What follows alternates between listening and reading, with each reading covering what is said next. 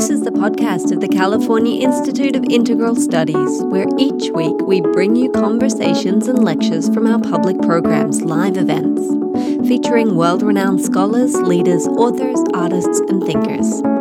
In this episode, author and activist Julia Serano is joined by CIIS professor Zara Zimbardo for a conversation about how to make feminist and queer movements more inclusive. This event was recorded on May 24th, 2018, in front of a live audience in San Francisco. To make sure you never miss an episode of the CIIS Public Programs Podcast, find us and subscribe on iTunes or on our website at ciis.edu slash podcast.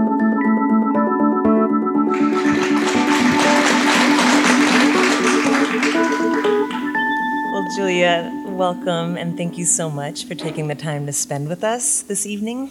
Happy to be here. So glad to have you here and to have you back here. I think you were here a couple or a few years ago. Yes, I was. Um, well, so as just shared uh, in your bio, you wear a wide range of interdisciplinary hats as an artist, activist, musician, biologist, cultural critic, public intellectual, author, speaker. Um, curious to ask how you're spending your time these days or how you're feeling called to dedicate your energy. um, kind of all over the place. Uh-huh. um, maybe uh, you mentioning all the different things I do sort of uh, kind of indicates.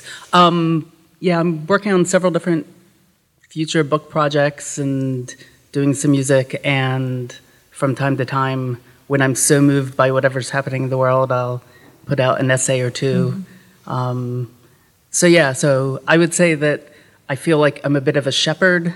Kind of, I have these different projects. Mm-hmm. I'm sort of moving them all slowly, um, hopefully towards completion.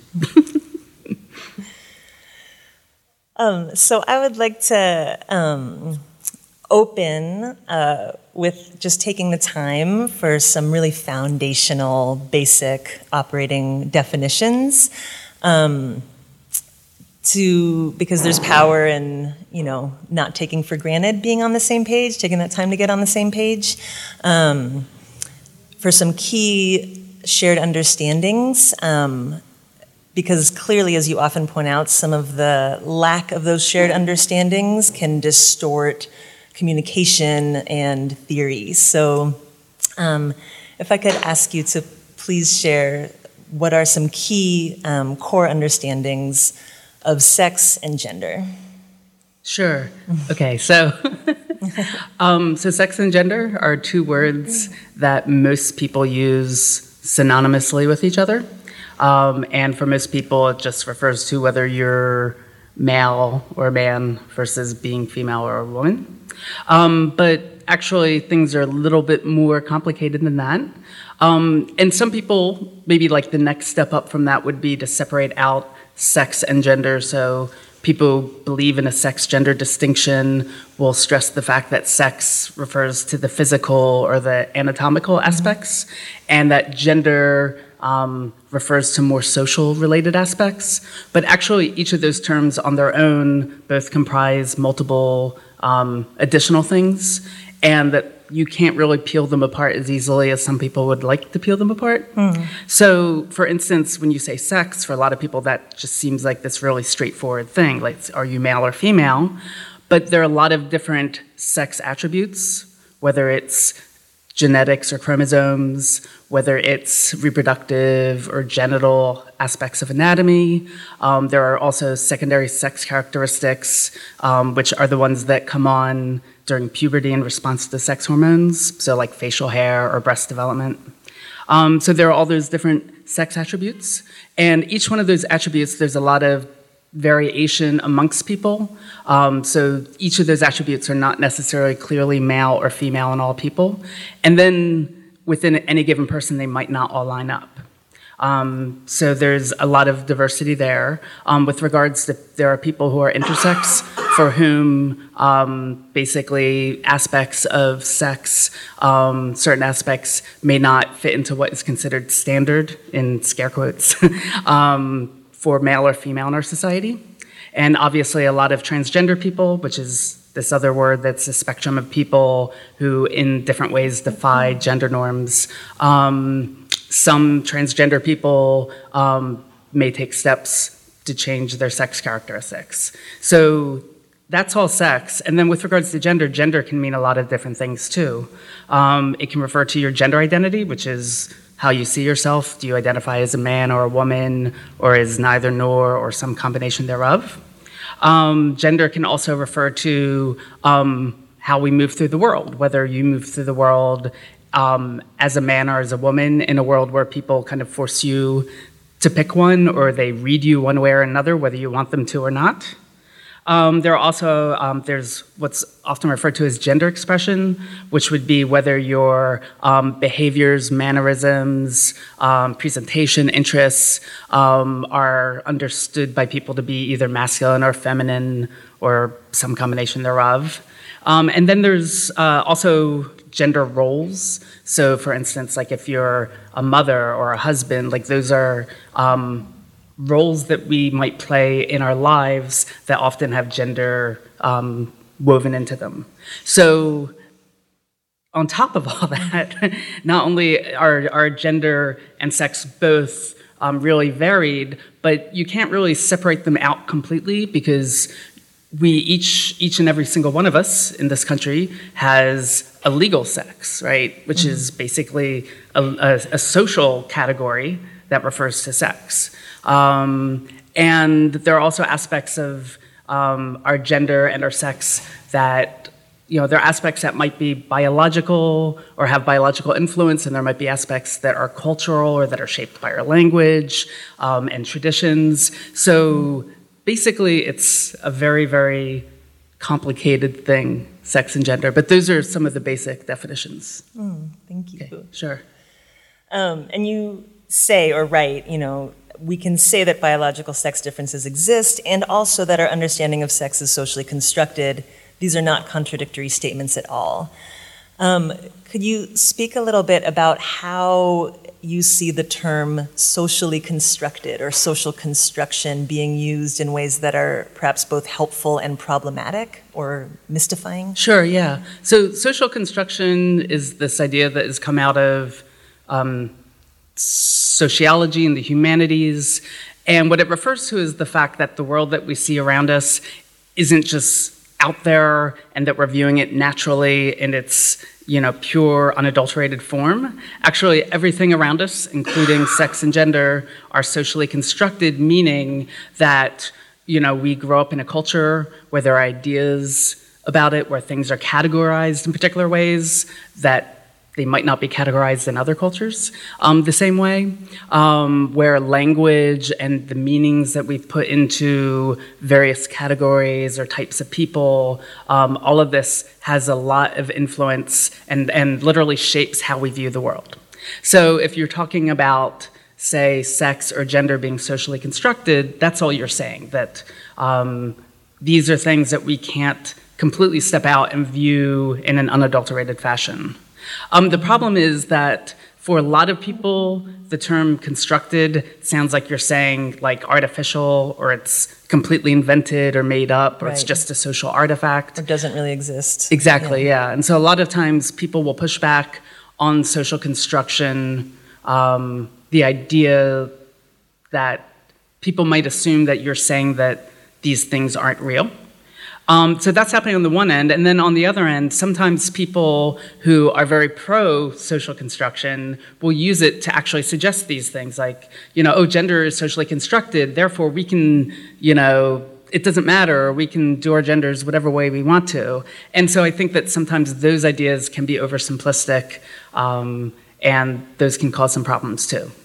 So, so yeah, but so socially constructed just means that it's our society, our culture shapes how we see the world, not that our world doesn't actually exist. um, and we, you know, live in an ideological world that's very much shaped by binary constructions um, as these kind of giant monolithic categories that can oftentimes be reductionist or flattening or normalize certain type of power dynamics. There's um, some binaries that you uh, deconstruct that seem also helpful in terms of some of this foundational shared understandings. Um, and some of you were just speaking to in terms of biological versus social, body versus mind, um, and also nature versus nurture. Um, why do you feel that it's important to kind of shake up or deconstruct some of these binaries? Sure. Um, I mean, some of it comes from the fact that I sort of straddle two worlds or fields, in that um, I am a biologist. Um, that's kind of where my academic credentials come from, um, and I did that for many years. And I also, since I write a lot about gender and sexuality and society and norms more generally, um, a lot of times in that field there are different ways of viewing the world. And I think that there's this tendency, I would say, in biology to focus on the nature and not the nurture, um, although that's changing a lot in biology with each year.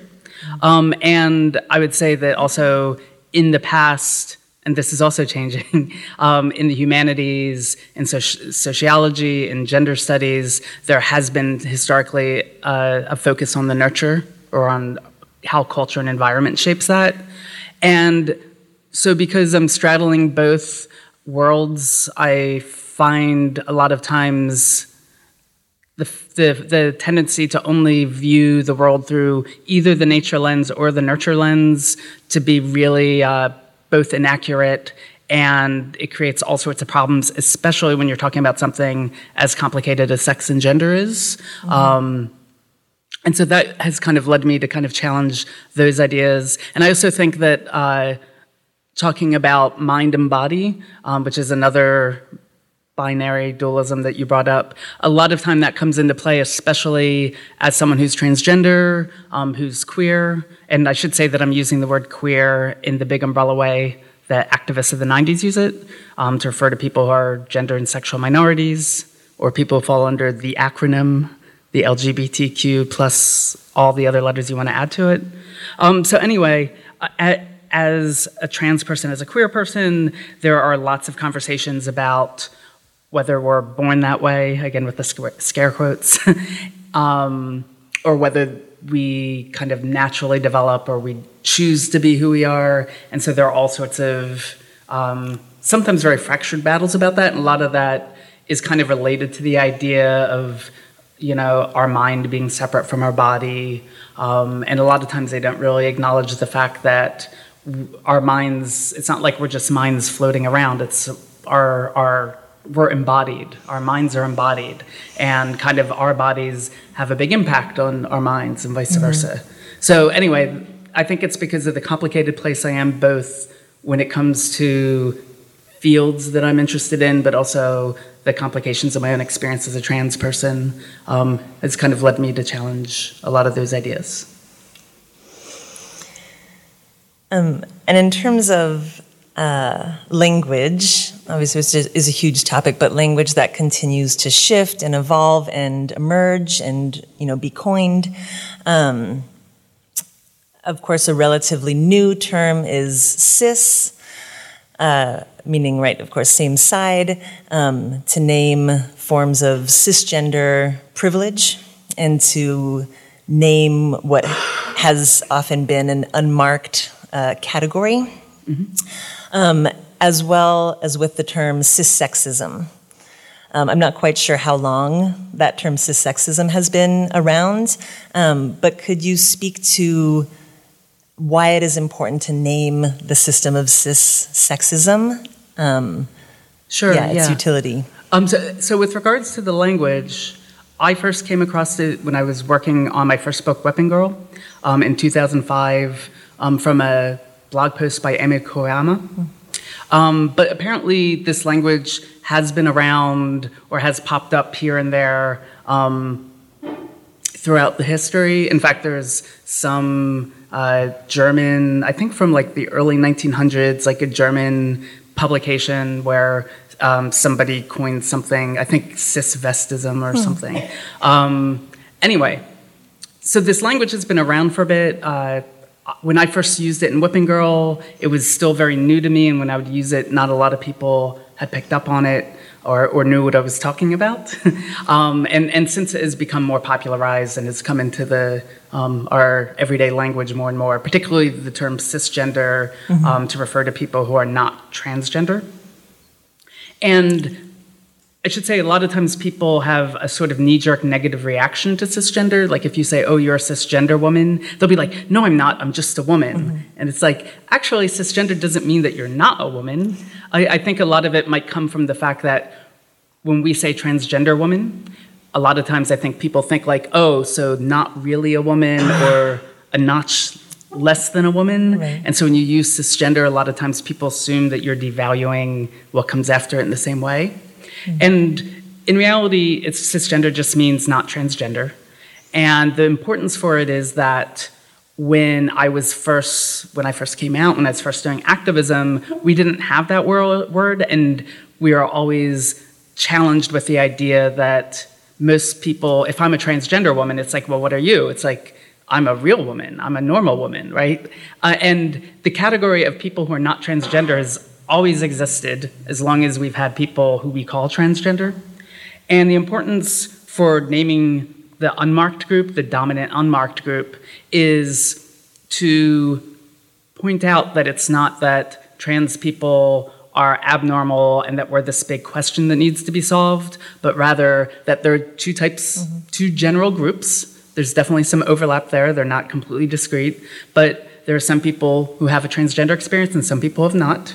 Um, and it's a way to talk about how the problem isn't with transgender people, but the problem is that in our society we make this distinction between transgender people and cisgender people. And because we devalue transgender people, that in effect um, creates advantages for people who are cisgender, or instead of advantages, you could say privilege, right? Um, and this is not obviously not something that transgender people invented. Um, pretty much every marginalized group at some point names the unmarked dominant group, and it becomes really important to talk about that because both parties are equally invested, whether they know it or not, in uh, whatever types of um, hierarchies are going on. So, in the case of cisgender versus transgender people, um, cissexism is the term that people would use to describe that system that um, devalues trans people and advantages um, cis people um, in return. There's a number of um, arguments that it seems that you regularly need to address and challenge and debunk. Um, and in some uh, of your recent writing, you were really taking to task and debunking um, the trans women are not women argument. And on a related note, the trans women are not feminists or are not true feminist argument.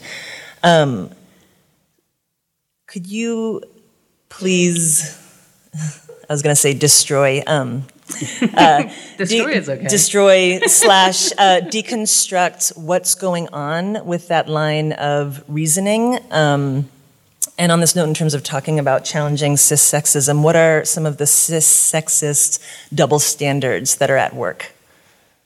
Sure. Um, so I, I think I'll start by kind of going into the past and and talking about how a lot of these ideas um, have been around for a very long time. In fact, during uh, what we call second wave feminism now, feminism of the 60s and the 70s, um, around that time, there were debates about transgender people, even though they're transgender people. Um, there's a lot less awareness publicly of trans people. Um, there are debates within feminism about um, the existence of trans people, whether trans women are women. Um, a lot of these debates tend to focus on trans women, um, and there's this tendency within topics regarding transgender people more generally where people on the trans female, trans feminine spectrum, such as myself, tend to get all the attention and often a lot of the demonization and sensationalization, whereas people in the trans male, trans masculine spectrum are often um, invisibilized or erased. Um, and that was true both back then um, during second wave feminism to today, right now, where you know, people talk about bathroom bills and, uh, you know, all these fears about men being in women's restrooms, men meaning trans women like me, and nobody ever talks about the fact that there are transgender men who are men and who look like men who your bathroom bill would basically let them into the bathrooms, right? So, anyway, that's it. Sorry for that divergence there. But anyway, so these ideas have been around for a while, and uh, some feminists, during second wave feminists, not all of them, but some of them, uh, basically decided that that trans women, um, our existence uh, was a threat to feminism or a threat to women, and wrote a lot of. Um, wrote some books, wrote some essays uh, that made certain arguments that still exist to this day. They, they still get filtered. And there are, I would say, two types of versions of this. There's kind of the hard version where, where these are people who, a lot of times in certain circles, might be called trans exclusive radical feminists, who take a very hardline view of um, trans people. Um, they're extremely purposefully um, anti transgender, and they actually work um, to thwart the progress of transgender people. Um, and then I would say that there's kind of the soft version, which are people who are cisgender women who are feminists who don't necessarily know a whole lot about transgender people and kind of have this feeling like, well, you know, I'm not like Caitlyn Jenner. um, it's just sort of this like knee jerk feeling that something's wrong with it, and then they either on their own kind of recreate these arguments that have existed for a long time, or they read some of these ideas that have been out there for a while and they kind of grasp onto them. Um, there's really a whole lot that's that that I could say there are a number of different facets of these arguments. I would say on one level they are um, their gut reactions. They're rooted in cissexism. They're rooted in the idea that trans people's um, experiences with gender, our lived experiences, are um, less legitimate than cisgender people's. Um, so they will say, well, Julia, you can't possibly be a woman. And they will make what I think of as kitchen sink, sink, sink, arguments, which is they will use anything that they can. So they might say, well, Julia, you're biologically male, like your chromosomes, like that's like something forever and you can't change that. And then I will ask, well, um, do you know what your chromosomes are? Like, have you looked at them? Because I haven't looked at mine. I honestly don't know what my chromosomes are. I've never had them examined, right? Um, and then, they, so they will make biological arguments, and then they will turn around and then they will say, well, you know, you were raised male, and therefore you've been socialized male, and you have male privilege. And they will use all these social arguments, even though they completely contradict the biological arguments that they were making like five minutes ago. Um, and so I would say, and, and I've written, especially uh, last year, particularly um, in a wave of kind of more recent stories about very mainstream feminists who have taken the who have, who have made comments along the lines of trans women aren't women um, or raising issues of biological sex. Um, I wrote two essays that can be found on Medium for free. One is called Debunking Trans Women Aren't Women Arguments, and the other one is um, Biological Transgender People and Biological Sex Myths, I think. Um, kind of basically reiterating a lot of the same arguments I made in my first book, Whipping Girl. Um, but since they keep coming up again, mm-hmm. I felt like it was useful to try to tackle them again and make people aware of the fact that um, gender, sex, these are very complicated things, and you can't just make up this whole argument that like trans women aren't women unless you really get into the weeds on these very, very complicated things. And once you get into the weeds, you realize that it's all very, very complicated. so, yeah.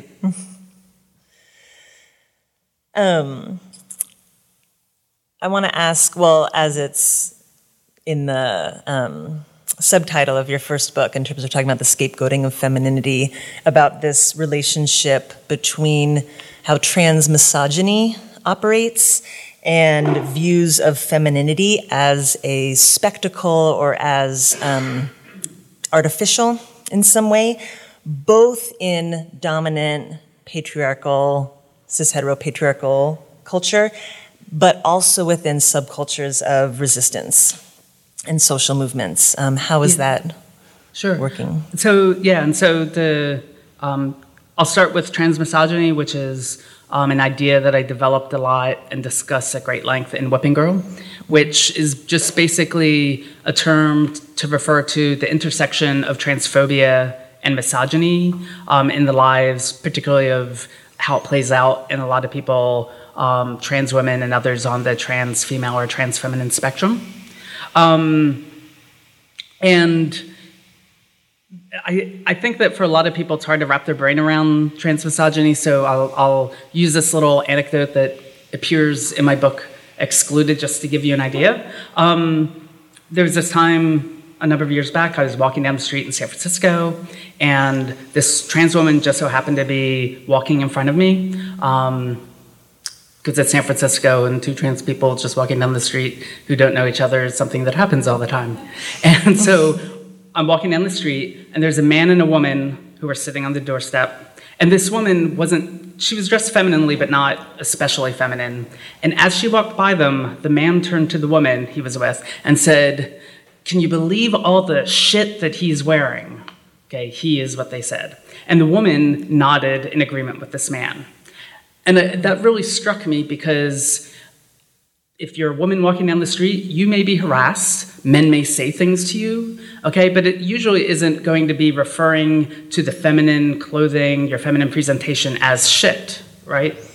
Similarly, if a trans man was walking down the street and they read him as a trans man, they might say something transphobic to him, but they probably wouldn't call, like, you know, the, the, the suit that he's wearing or his t shirt and jeans shit, right?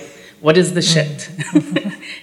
shit is femininity, right? And I think that that kind of reveals how um, really misogynistic ideas about femininity play into um, how people see trans women.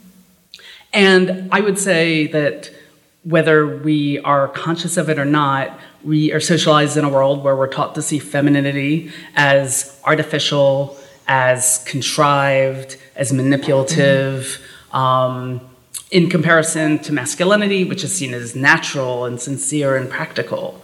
And I think a lot of these ideas about feminine gender expression being contrived and manipulative um, and artificial is like kind of plays into a lot of people's ideas about transgender people more generally and especially trans women. And so there's this tendency, and, and I write about at great length in Whipping Girl, for people to play up trans women's femininity as a way to, again, paint us as like not really women. And so it's both transphobic, but it's also misogynistic. And this plays out all the time in the mainstream. Um, again, all you have to do is look at a lot of movie depictions or how trans women have historically been shown in the media. Um, but it also often plays out within activist spaces and historically a lot of animosity towards trans people, both within feminism, which we touched on a moment ago, but also within um, especially kind of gay and lesbian communities. Um, a lot of that has played up trans women's femininity as a way to say that trans women are like conventional or reinforcing gender, gender or parodying women. And so um, these notions that I would just describe as anti feminine sentiment or femmephobia or whatever term you want to use, this hatred of femininity. Um, tends to play out over and over again in a lot of trans women's lives. Even not all trans women are conventionally feminine, um, but it still shapes the way that people tend to see us. Um, one of the uh, double standards that you raise um, is the way that. Uh, an accusation of reinforcing the gender binary system can often be leveled at towards transgender people, um, but not towards cisgender people. And so, could you talk about what is going on with that? The repetition of, you know, accusing of reinforcing the gender binary system and the cis sexist double standard that's at operating there. Sure. And, and actually, I think I, in, in doing this, I think I'm going to take a more broad take on this. Sure. And I would say that in general, a lot of activists and movements kind of self-conceptualize themselves as being against a system of some sort, right? Like we're against the patriarchy or the gender binary or heteronormativity. Um, there's something out there like the system that people who are act- activists or um, have activist consciousness um, tend to see themselves as the good guys challenging this, this evil system. And because of this, there tends to be this notion that people who are different from you, who more often than not are some kind of marked group in whatever setting you're in, um, tend to get construed as upholding or reinforcing the evil system. And I first got interested in this when I was working on Whipping Girl and I was debunking a lot of these ideas. And I just came upon, upon quote after quote after quote about like transgender people or transsexuals reinforcing the gender binary, which seems so strange because like when when I come out to people in my day-to-day life, like the reactions I get are like surprised or maybe they're uncomfortable or disturbed. But like I've never gotten like, oh, thank you, Julia. Thank you for reinforcing our gender binary. You know, that's so helpful of us, right? Uh, of you, right? And then and it's also not something that people generally say, like I, I've never seen a queer person or a feminist say, you know, my mom reinforces the gender binary, right? It's this very specific thing. And in thinking about it, um, the things that people would say that I do that reinforce a gender binary are, well, you identify as a woman, or look at you, you're wearing a dress right now, you're reinforcing the gender system. But there are lots of cisgender people, many of whom are like noted feminists who like identify as women and wear dresses. And as, as I uncovered this more and more, I found that whatever group, and there, it's almost always a marginalized group of some sort, they can get conceptualized as holding the whole movement back. And so this is evident in um, more recent accusations that people who are bisexual reinforce the gender binary because the word bi is in bisexual and it's also in binary.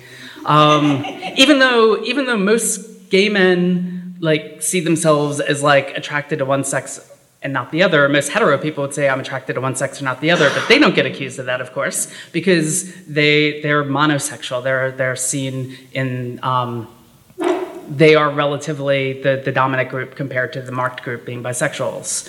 Um, it happens with people who are feminine, right? The feminine people have been accused of reinforcing the gender system, but people don't accuse masculine people of that.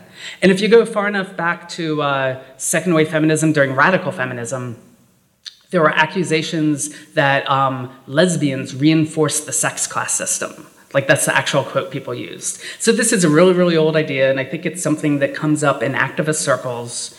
And I feel like it's uh, it's it's horrible for multiple reasons. One is I think we should agree that none of us really gets to pick our gender and sexuality. Like, I think we should be at the point now where it's like, oh, yeah, let's just agree that sex, gender, and sexuality are all very varied.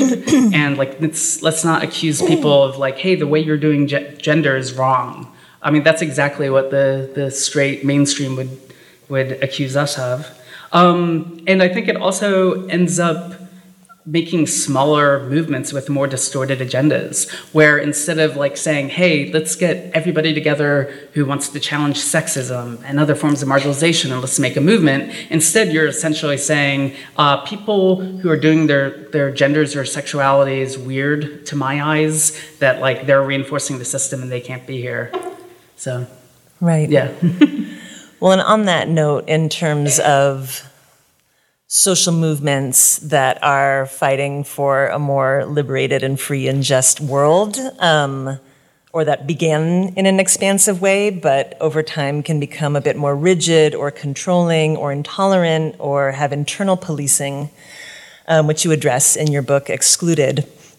Um, you write in that book about how people who face exclusion within feminism or queer activism We'll focus on challenging the specific isms that are understood to be driving the exclusion, such as sexism, transmisogyny, heterosexism, racism, classism, ableism, sizeism, all of which is crucial ongoing work. And then you say, but honestly, sometimes I feel like we're all playing one giant game of whack a mole. As soon as we make gains challenging a particular type of exclusion, another type arises or becomes apparent. So while we make significant inroads in challenging certain isms, as a whole, the phenomenon of exclusion continues unabated. And you write about your focus on this underlying question of why movements who would so obviously benefit from strength in numbers um, exclude people who have the shared goal and commitments to challenging sexism. Could you speak to where that quest- that driving question has led you? Sure. Yeah, and when and I talk about this a lot. Um, after that point, that's the beginning of section two of Excluded, where I kind of put forward a bunch of different ideas that I hope will help us maybe get around of, of the, the underlying source of where all this exclusion tends to come from. And I think that what we do, and when I say we, I mean activists, um, I think that there's a lot of different there's a lot of marginalization that's out there that comes in all these different forms and in different spaces it might look different and if you're a person and i think for me this is really kind of obvious um, i sometimes describe myself as a bisexual femme tomboy trans woman, which is a, a, kind of a little bit of a mouthful of an identity. But by that I mean because I'm bisexual, people will read my sexual orientation different in different contexts. People, because I'm a femme tomboy, sometimes they'll read me as a tomboy, sometimes they'll read me as more feminine. Um, and a trans woman, sometimes people read me as cisgender, sometimes they know that I'm transgender. And each of those situations, they treat me very differently. And so, in thinking about this, I, I, thought, I thought it might be more convenient, not all the time. I think it's really important for us to say, oh, this is what sexism looks like, this is what racism looks like, etc. But I think when we do that, I think it's like looking up at the sky and seeing all these stars, and then saying, see that, that's the Big Dipper, and see that, that's Orion. And that's really useful because now I know what the Big Dipper and Orion are. I otherwise wouldn't notice those stars. But there are all these other stars that we haven't named yet. And so I, I talk about in the book this idea of myriad double standards, the idea that there are lots of different double standards, some of which maybe uh, may, may have long histories or may be really, really prevalent. And then other ones, you might be in some queer space and there's this weird double standard in that space that you don't experience at all in the straight world, but in this little subculture, it exists.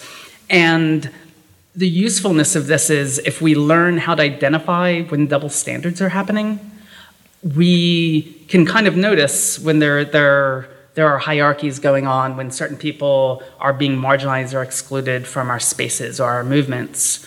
Um, a lot of this in the book, I talk about it in terms of um, the, the marked versus unmarked distinction, which I didn't invent, but I found really useful for thinking about how when a person is marked in a particular setting, um, when they're not seen as part of the dominant majority who are taken for granted, there are these things that regularly happen where you become remarkable and you're seen as questionable. Um, people suspect you of things. People will often mystify you. Um, and, and there are these things that come up over and over again with all marginalized groups.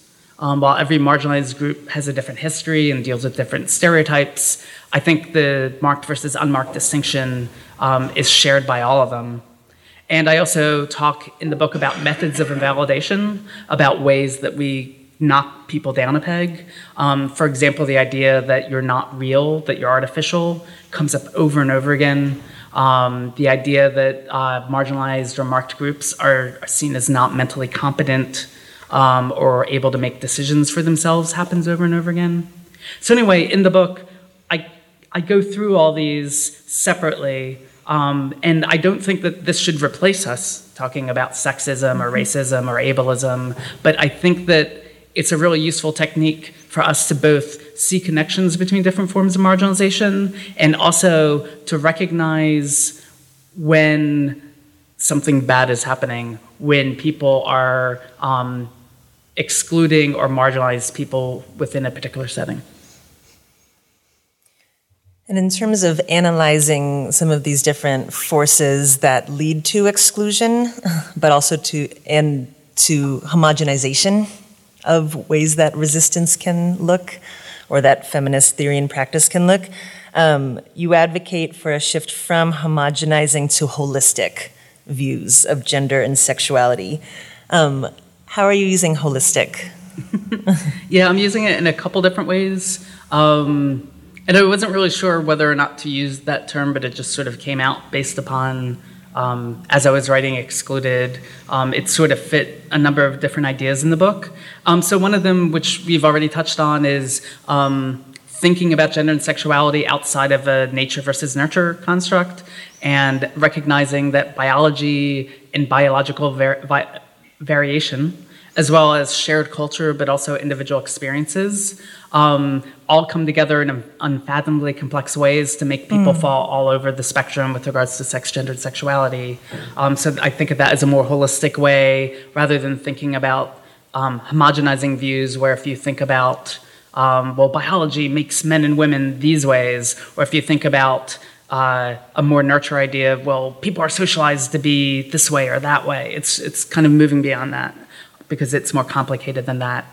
Um, also, what I was just talking about about the myriad double standard idea is I think of holistic in that it's a way of considering types of marginalization that may be going on that we maybe don't have names for yet, um, but that exist in the universe. Um, so that was definitely another way of um, another thing that I was thinking about, and and the third aspect of it, which sort of comes out of both of the other ones, is that if you acknowledge that we people fall all over the map with regards to, you know, and again, I'm talking a lot because because of the nature of me as a trans feminist talking a lot about gender sexuality, but this is true for all aspects of our person that we all fall all over the map. We have different backgrounds. We um, have different life experiences. And so, because of that, each of us has a very, very specific view of the world, a very specific vantage point. And so, holistic meaning recognizing that other people have different vantage points and that um, to just try to get beyond this idea that we all have tendencies toward, I know I did when I was first getting involved in activism, where the way that I see the world is the truth, and the way you see the world is wrong, and it's influenced by patriarchy and the gender binary, and it, it, it sort of creates this idea of where you know you're this infallible activist and they're this ignorant oppressor. Mm-hmm. Um, and, and that happens over and over again. So I want to kind of move beyond that. So those are some of the ways in which I used um, holistic. And I think part of the idea is that at certain instances, I think we will not agree on what the world looks like because it looks different to each of us. Mm. But um, hopefully, allowing lots of different perspectives um, who still all have a stake in overcoming sexism and marginalization um, to be able to come together, even though we don't 100% agree um, on some minor issues, as long as we can be on the same page about trying to challenge um, hierarchies and double standards. I think that that's what's important. Mm. Um, you were working on Whipping Girl, and it the first edition was published in 2007, so just over a decade ago.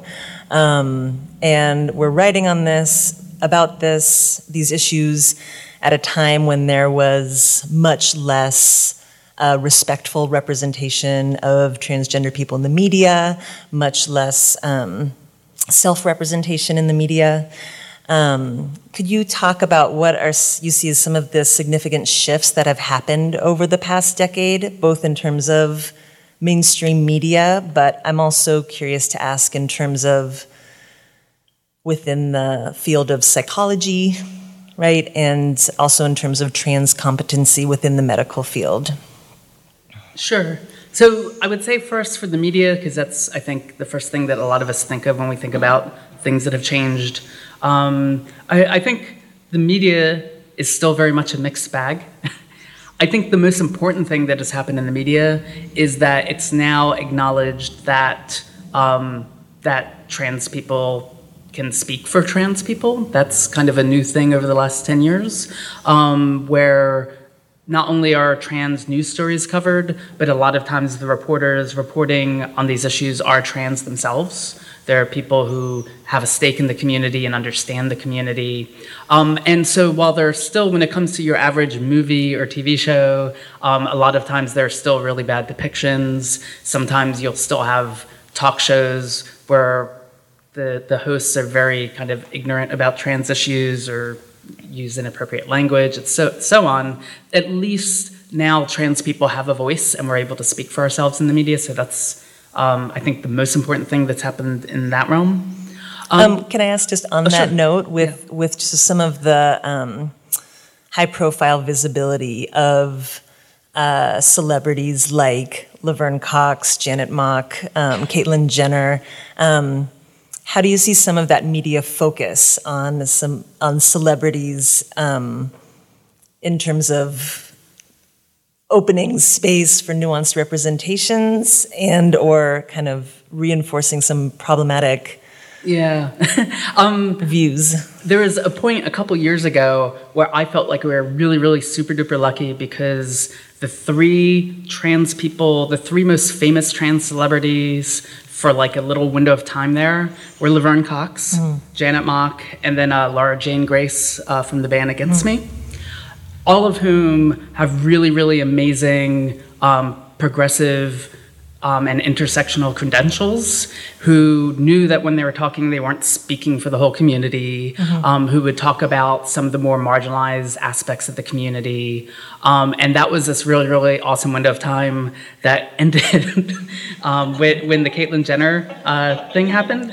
And so, you know, for Caitlyn Jenner as a person, you know, I wish her the best. Um, politically, uh, her views fall very, very outside the, the norm for most transgender people. And obviously, her experiences as someone who is mega, mega rich, um, that I would say that the fact that there was so much media attention on her um, was really, really unfortunate for the movement um, because she really couldn't speak on behalf of the community because she wasn't really in the community. She kind of was a famous person who transitioned, which is fine. And again, I wish her all the best, but she didn't represent the community very well.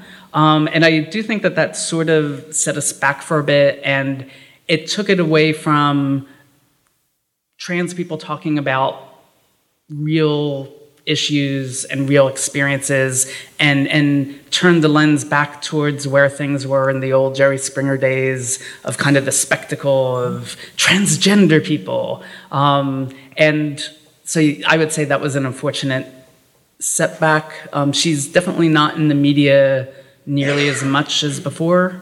And I think the media I think has kind of moved on from her a bit which I think is a good good for everyone involved And in terms of some of the shifts in some of the scientific fields, or particularly medicine and psychology, would have been significant in this last decade since you were writing yeah. Whipping Girl? I mean, I would say that uh, what has happened in trans health more generally over the last, it, has been happening for about two decades, but it's really manifested itself um, in the last decade, has been really, really amazing. Um, there has been a, a general shift away from what has historically been called the gate, gatekeeper model, which is this idea that if you're a trans person, you would have to go and convince several um, trans health professionals, many of whom had very, very rigid ideas about gender. Um, and I talk about it at great length in Whipping Girl. Um, for a time, it was they would expect you after transitioning to be a heterosexual feminine woman or masculine man, and if not, you wouldn't be allowed to transition. Um, so that was kind of the old model, and I critique a lot of that in Whipping Girl. But over time, especially kind of as a new generation of trans health professionals came in, and I think that this is part of a more general trend in health, moving away from like the doctor knows best attitude and towards more recognizing that people's experiences are valid, um, learning to kind of help people where they are, and also the idea in research that the research you're doing should have some kind of benefit to the community that you're researching. Mm-hmm. which which kind of 50 years ago nobody was thinking about that, and now that's generally people are, are highly aware of that. And so that has led to um, a situation where that plus kind of education, where now I would say most of the trans health profession has moved toward the right direction or is in the right direction already. There are still some people kind of of the old guard who are still around. Um, and there's also this issue where because tra- there's a lot more trans people out there now because there's more trans awareness, more trans people are kind of interacting with the healthcare system. There is a situation where there probably aren't as many people knowledgeable about what to do if their patient comes out to them as trans um, than they should be, but we're moving in that direction, which I think is really important. Um, and so, yeah, that has been, and especially even like just 10 years ago, the, they were working on the new DSM, which is the so called psychiatric Bible, um, where there are two specific trans related diagnoses in there. Um, and they were, one was slightly improved, one was made worse. Um, but now, if you were to, if they were, they're not going to do it now, but if they were to work on a new DSM now because of kind of the changing in views, I highly doubt that either of those diagnoses would be as bad as they are now. Um, so, so yeah, so in general, there's been positive changes, even if it's not all perf- perfect right now. Mm-hmm. Yeah. And what do you see in terms of where we're at now in our national political moment as some of the key front lines for trans feminism in terms of, and like where you hope there would be a lot of dedication of energy and collective energy and resource? Yeah, um, so with regards to trans feminism specifically, I would say that I don't think that there's a lot of mainstream awareness at all of trans feminism per se. Um, I, I, definitely think within feminism and within uh, you know queer activism, within social justice movements, there is a lot more awareness and respect for trans people and knowledge about trans feminism. Um, but I still think it's right now a little bit of a 201 or 301 issue that I think a lot of people kind of in the mainstream public have very little awareness. In fact, I think that they would probably be confused by the idea of like mm. you know they, they see feminism as like well feminism that's that women's thing and then trans activism for trans people i mean a lot of people can't get beyond like just very specific thinking about individual identities separately um, and so, with regards to, in general, kind of uh, trans activism and progress it's made, again, there, there has been a lot of progress made specifically with regards to awareness. And I feel that awareness can be useful, but I think it only gets you so far. Like, I think making people aware that trans people exist is necessary first step but it gets people to this level of what I think of as um, to the toleration level. Like, so a lot of people be like, oh, okay, transgender people exist, Caitlyn Jenner is on TV, okay. They might not be happy with it, but they don't necessarily, they're not necessarily invested in trans rights. Um, and there's actually research that shows if you create awareness around trans people, for instance, um, it will bring down the level of transphobia that they might express, but it doesn't help with kind of getting to trans rights. And I think that that is where we are now. And so I feel that um, part of the problem is with the awareness has come a backlash from pr- primarily social conservatives, but also um, some of these other people, such as the, the trans exclusive radical feminist people, um, and others who do not see trans people as valid, who see us actually as kind of like a threat to existential threat to society. Um, and because of that, there's just been a ton of both proposed legislation and Trump administration um, policies or repealing of old Obama policies um, that that created some progress for trans people. So I think it's sort of a, a scary time because of this backlash, but I think the backlash is happening because of the progress we made. Um, so it's sort of a mixed bag. I would like to think that things will get better mm-hmm. and, and that there will be more forward mm-hmm. progress and that there will always be some people who maybe um, won't come around, um, but that the majority of people will recognize that we are valid and that we should be treated equitably. Yeah. Um, one approach or one element of some strategies, like anti oppression strategies or strategies for collective liberation, um, can be to appeal to the dominant or privileged group to say like while this system advantages you it's also dehumanizing you or limiting your humanity in some way to show like how ways that men have so much to gain by joining in the fight against sexism or uh, for white anti-racist practice to look at some of the costs of racism to white people's humanity on cultural levels interpersonal levels spiritual levels etc um, within a system of white supremacy that, of course, advantages them. Um, in terms of some of the many ways to challenge transphobia um, and cissexism and heterosexism, what would you say are the costs of cis heteropatriarchy to straight cis people? Yeah. Um, it's kind of interesting in that um, the activism that, that first got me interested, or when I was first kind of coming out as transgender, and I was reading a lot of 1990s era activism.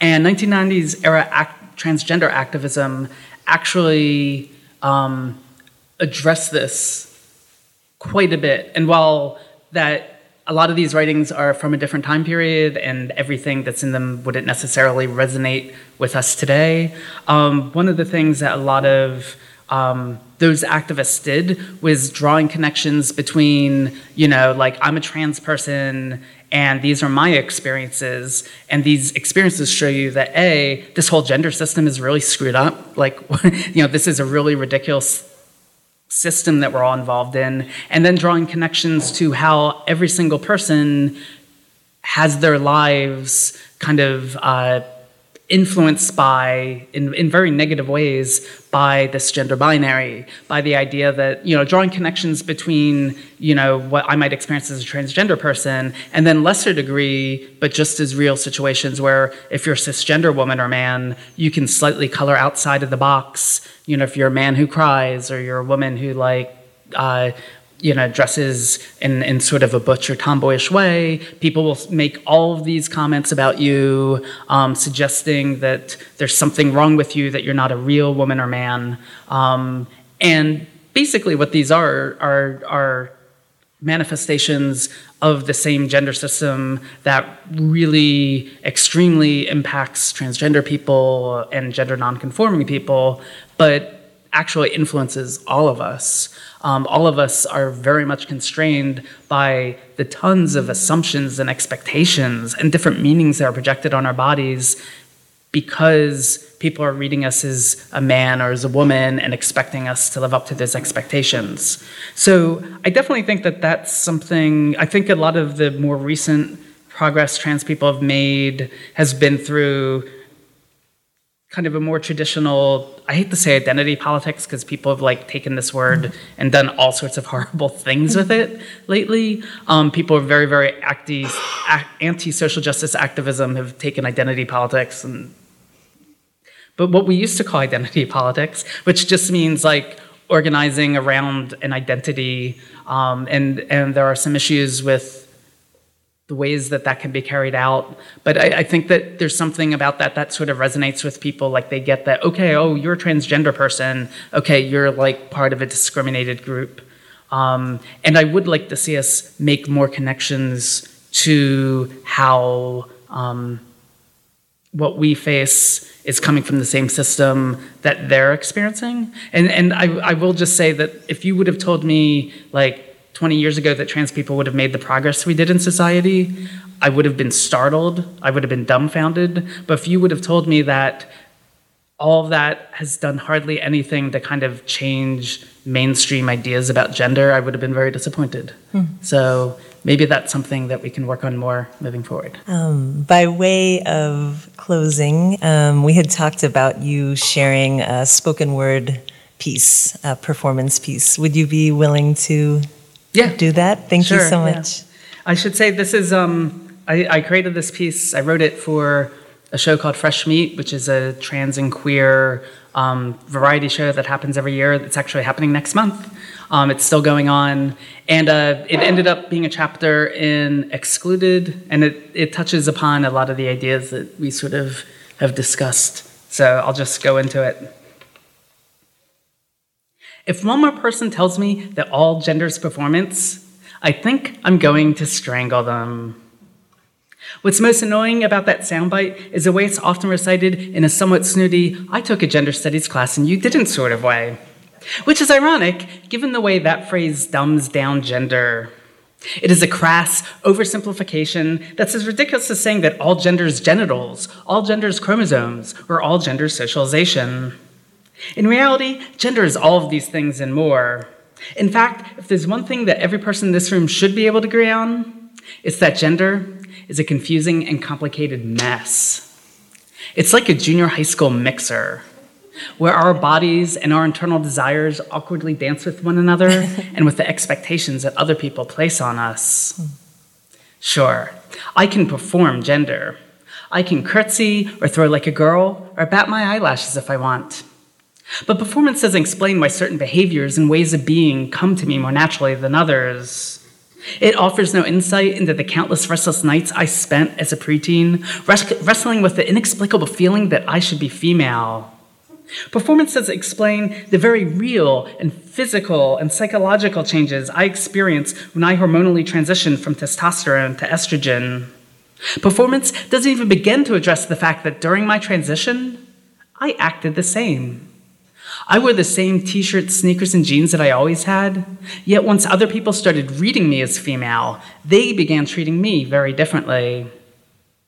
When we talk about my gender as a performance, we let the audience, with all their expectations, prejudices, and presumptions, completely off the hook. Look, I know that many contemporary queer folks and feminists embrace mantras like all genders performance, all genders drag, and gender is just a construct. They seem empowered by the way that these sayings give the impression that gender is merely a fiction, a facade, a figment of our imagination. And of course, this is a convenient strategy, provided that you're not a trans woman who lacks the means to legally change her sex to female and who thus runs the very real risk of being locked up in an all male jail cell. Provided that you're not a trans man who has to navigate the discrepancy between his male identity and female history during job interviews and first dates. Whenever I meet someone who is not a transsexual, who um, say that gender is just a construct or merely a performance, it always reminds me of that old Stephen Colbert gag where he insists that he doesn't see race. It's easy to fictionalize an issue when you're not fully in touch with all the ways in which you're privileged by it. Almost every day of my life, I have to deal with people who insist on seeing my femaleness as fake. People make a point of calling me effeminate rather than feminine. People who slip up my pronouns, but only after they find out I'm trans, never beforehand. People who try to third gender me with labels like boy, girl, he, she, she, male, MTF, anything but simply female. Because I'm transsexual, I've been accused of impersonation and deception when I'm simply being myself. So it seems to me that the strategy of fictionalizing gender will only ever serve to marginalize me further. So I ask you, can't we find new ways of speaking? Shouldn't we be championing new slogans that empower all of us, whether trans or non-trans, queer or straight, female and or male and or none of the above? Instead of saying that all gender is this or all gender is that, let's admit that the word gender has scores of meanings built into it. It's an amalgamation of bodies, identities, and life experiences, subconscious urges, sensations, and behaviors, some of which develop organically, but others that are shaped by language and culture. Instead of saying that gender is any one given thing, let's start describing it as a holistic experience. Instead of saying that all gender is performance, let's admit that sometimes gender is an act, but other times it isn't. And since we can't get inside one another's minds, we have no way of knowing whether any given person's gender is sincere or contrived. Let's fess up to the fact that when we make judgments about other people's genders, we're typically basing on our own assumptions. And you know what you, you know what happens when you assume, right? Let's stop claiming that certain genders and sexualities reinforce the gender binary. In the past, that tactic has been used to dismiss butches and femmes, bisexuals, trans folks and our partners, and feminine people of every persuasion. Gender isn't simply some faucet that we can turn on and off in order to appease other people, whether they be heterosexist bigots or queerer than thou hipsters. That, that's the row. How about this? Let's stop pretending that we have all the answers, because when it comes to gender, none of us is omniscient. Instead of trying to fictionalize gender, let's talk about all the moments in life where gender feels all too real.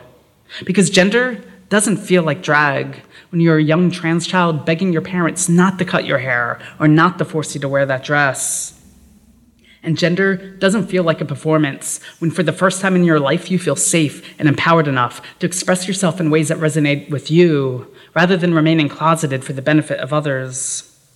And gender doesn't feel like a construct when you finally meet that special person whose body, personality, identity, and energy feels like a perfect fit with yours.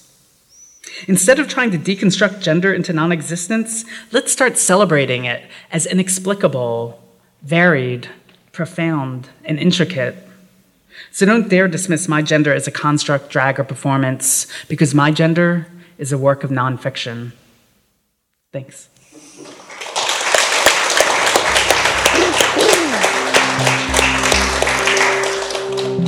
You've been listening to the podcast for CIIS Public Programs. Audio production was supervised by Lyle Barrere at Desired Effect.